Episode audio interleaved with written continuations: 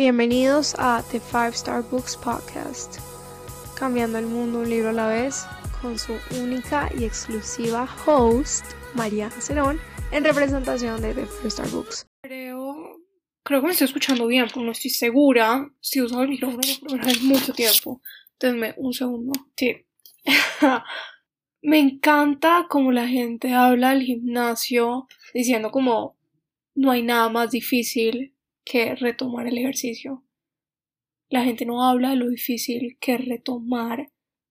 Hablar, no como hablar de qué comiste hoy, qué hiciste hoy, cuántas horas dormiste, cuál es tu comida favorita. Hablar. Hablar de la vida, hablar de lo que nos mueve, hablar de lo que nos molesta, hablar de lo que nos marca un antes y un después en nuestras vidas, nuestros pensamientos, hablar de lo que nos hace vulnerables y por ende humano.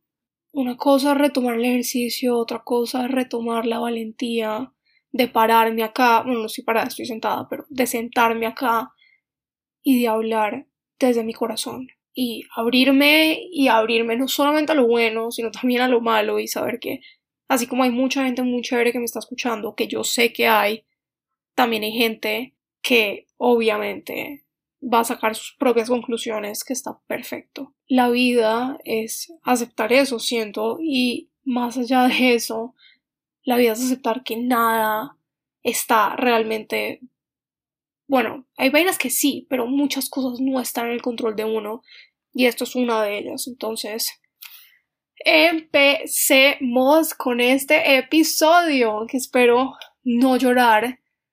Creo que he crecido mucho y creo que me encanta no hacer esto tan seguido, por más de que sé que les molesta a ustedes y dicen como esta hija no está tan comprometida. Me encanta evidenciar cómo va cambiando mi perspectiva de las cosas que han pasado en mi vida en estos últimos meses, que han sido muchas. Y bueno, hablemos de lo que siempre hablamos. Estoy sentada en mi escritorio, en mi casa. Estoy viendo al frente mío las mismas notas de la vez pasada. En el tablero tengo una cosa por la que agradeces. Tengo dos libros al frente mío, tengo una vela prendida con un mensaje secreto que me dejaron no mis mejores amigas, mis hermanas. Tengo un gallo que le pinté a mi papá en cerámica y no se lo he dado. Tengo todo lo que me recuerda que la vida ha pasado y que yo he pasado con ella, que la vida ha evolucionado y yo he evolucionado, que no me he quedado sentada y que no me he quedado llorando. Por más de que no suene tan fácil, a veces la prueba más grande de que uno ha crecido es literalmente ver lo que está al frente de uno. Y puede que suene muy cliché, hoy estoy muy cursi, muy cursi. Y hoy solamente vamos a hablar de los libros que me leí este fin de semana. Este fin de semana ha sido el fin de semana más literario que he tenido en mi vida. Mis roommates, los niños con los que vivo, se fueron. Entonces, solamente fue como que me voy a clavar, voy a leer, voy a leer lo que nunca he leído en mi vida. Más o menos lo hice obviamente con ciertas excepciones, pero hablemos un poco. Porque sorprendentemente, esa no era la intención, pero sorprendentemente lograron meterme ciertos pensamientos a la cabeza. Y quiero empezar hablando de el libro Tuesdays with Maury. Hay una. Puede que me esté escuchando esta persona. Ah, puede que no. Pensar en eso me da, mucha melancolía, si soy muy honesta. Y Dios, siempre, siempre hago eso. Y ya los que me llevan escuchando por un tiempo saben lo que voy a decir, pero esta persona siempre me decía, este es un podcast donde tú te desahogas, no hablas tanto ni siquiera de los libros. Vamos a hablar de este libro. Y siento que este es uno de esos libros que no me tengo que aislar mucho a mí para hablar de él. Siento que es de esos libros que llevo buscando desde hace mucho tiempo y lo tenía literalmente al frente mío y no me había dado cuenta. Los regalos más grandes de la vida, pucha, están ahí, ahí al frente. Básicamente este es un libro que habla de un señor que se llamaba Murray. Era un profesor en una universidad en Boston y daba una clase que se llamaba psicología social. Cuando él daba clase, hablaba de la familia, del sentido de la vida, de la historia como tal, pero no la historia en los libros y en las películas, sino la historia aplicada. Mitch era un estudiante de él. Mitch se gradúa y él dice que Maury era como su papá, como esa persona con la que podía hablar después de clase, todo lo que le preocupaba y eran las respuestas más sabias, más honestas, respuestas que venían del corazón. Pasa un tiempo, Mitch se gradúa y Maury se despide de él diciendo que era completamente único, una persona muy especial. Pasan los años, 16 años, Mitch graduado, empezó a escribir artículos de deporte, le iba muy bien, empezó a perseguir fama, dinero, éxito, dejó la vida a un lado. Paréntesis, yo renuncié a mi trabajo hace en septiembre. Lleva un año y medio trabajando y una de las razones, Dios mío, yo esto no lo dije obviamente cuando renuncié, pero una de las razones por las que realmente renuncié era preguntarme, antes de acostarme a dormir, estoy sacrificando cosas por algo que en serio vale la pena. Tengo el tiempo de mirar atrás en mi vida y decir, esto es lo que quiero hacer siempre. Estoy perdiendo tiempo con mi familia, con mis amigas, conmigo, con una persona con la que en ese momento compartía un montón de tiempo y que adoraba y solamente todo esto por un trabajo que ni siquiera me daba el tiempo para pensar en si estaba a gusto con mi vida, si estaba en paz con mi vida, si estaba tranquila, si estaba feliz, si estaba si sentía que lo estaba dando todo, si sentía que estaba siendo buena persona. Cierro paréntesis. Mitch tenía sus problemas, sabía de esos problemas, no le paró bolas hasta que hubo un rollo y el trabajo estaba muy complicado. En esas estaba cerca del televisor cuando escucha una propaganda de un programa que se llamaba Nightline, donde estaba hablando Maury. Cuando yo, yo lloré, lloré mis ojos con este libro, mis ojos. Fue un libro tan cercano a casa. y solamente es un libro que no se consigue en Colombia y hablar esto con ustedes entonces, bueno, voy a seguir. Y Maury se había enfermado de la enfermedad de una de las personas que más amo y adoro, que es Stephen Hawking. Y no podía moverse casi, la comida se le estaba dificultando, ya era cuestión de que llegara a sus pulmones para que la cosa se empezara a complicar mucho más. Mitch llama a Maury, se ponen en contacto y les voy a resumir empiezan a verse.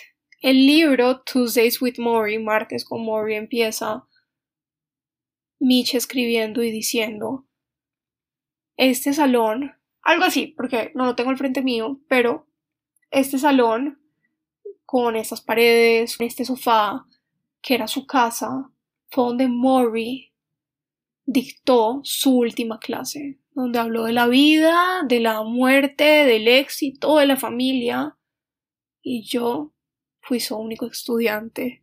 En este libro, Maury habla de todo lo que les acabo de mencionar, pero una cosa que se quedó conmigo más que cualquier otra fue cómo vivir para siempre, cómo ser eterno.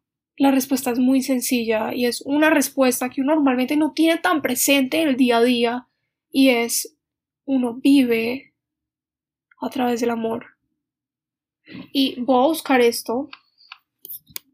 Hay una pregunta de la que Mori habla y dice, alguien me hizo una pregunta muy interesante ayer.